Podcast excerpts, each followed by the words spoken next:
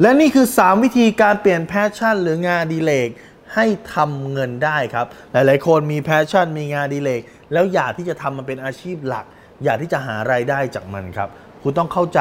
3 หลักคิดนี้ครับ หลักคิดที่1ครับที่คุณจะเป็นต้องรู้เลยเพื่อเปลี่ยน passion หรืองานอดิเรกให้กลายเป็นงานประจำที่สร้างเงินให้กับคุณได้เลยคือ ตลาดไม่ได้ต้องการคุณครับพูดอย่างเงี้ยไม่ได้ว่าผมอยากที่จะไป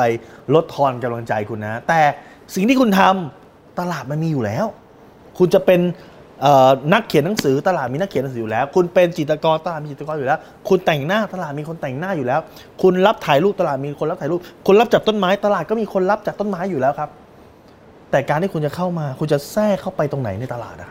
คุณจะเจาะกลุ่มเข้าไปในกลุ่มตลาดล่างไปแข่งขันที่ราคา ตลาดชั้นกลางคนทั่วไปหรือคุณจะเจาะกลุ่มแบบแต่งให้เก่งแล้วก็ขึ้นไปเป็นตลาดไฮเอ็นเลย คุณจะเจาะกลุ่มไหนครับ กลุ่มบนกลุ่มกลางกลุ่มล่างครับ อย่างแรกคุณต้องรู้เลยคือ ตลาดไม่ได้ต้องการคุณ ถ้าคุณอยากจะเจาะคุณต้องเลือกคุณจะต้องเจาะกลุ่มตลาดไหนครับ และ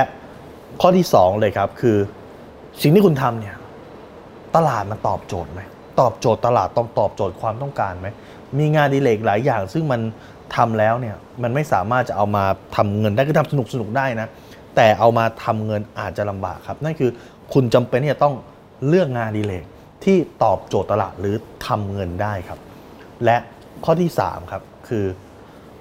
ต่อให้มันทำเงินได้จริงนะ แต่คุณอยู่ในเลเวลที่จะทำเงินได้ไหมครับ บางครั้งเนี่ยคุณทำอาหารนะครับ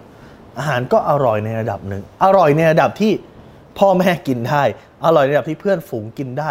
อร่อยในระดับที่แฟนคุณชม แต่ไม่ใช่อร่อยในระดับที่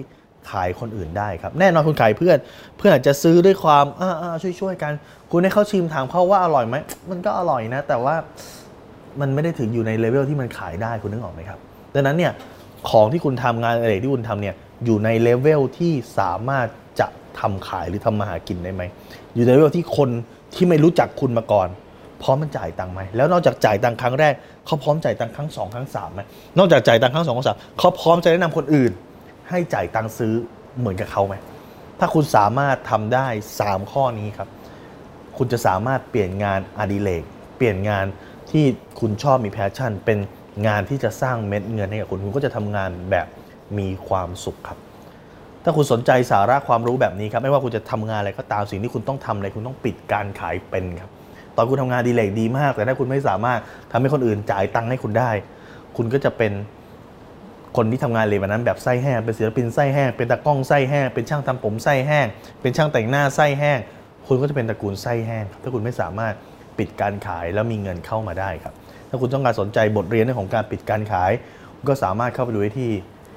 YouTube Channel โค้ชแบงค์สุภกิจซึ่งผมทำบทเรียนเอาไว้เนี่ยกว่าพันบทเรียนที่คุณสามารถเข้าไปเรียนได้ฟรี หรือถ้าคุณต้องการที่จะให้เจ้าหน้าที่ของผมเนี่ยส่งไลน์ไปเตือนคุณทุกครั้งที่มีคลิปใหม่คุณก็สามารถติดตามไปที่ แหล่สายแบงค์สุภกิจครับพิมพ์คำนี้เข้าไปเลยครับ add เพื่อนครับเป็น friend กับเราครับและเจ้าหน้าที่ของผมเนี่ยก็จะส่งไลน์ไปเตือนคุณทุกครั้งที่มีคลิปใหม่ครับ